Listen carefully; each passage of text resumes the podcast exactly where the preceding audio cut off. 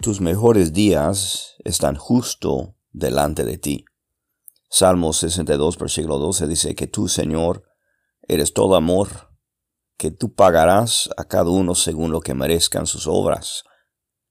Mientras que mi esposa y yo estamos cuidando a nuestros papás que ya están avanzando de edad, estamos dando cuenta que algunos están recibiendo una mala cosecha por vivir malas vidas, pero hay otros que están recibiendo buenas cosechas por vivir buenas vidas.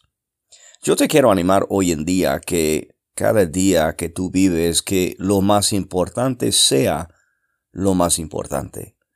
Primera cosa en la mañana, durante el día, última cosa de la noche, que Cristo Jesús sea fuente principal de toda tu vida.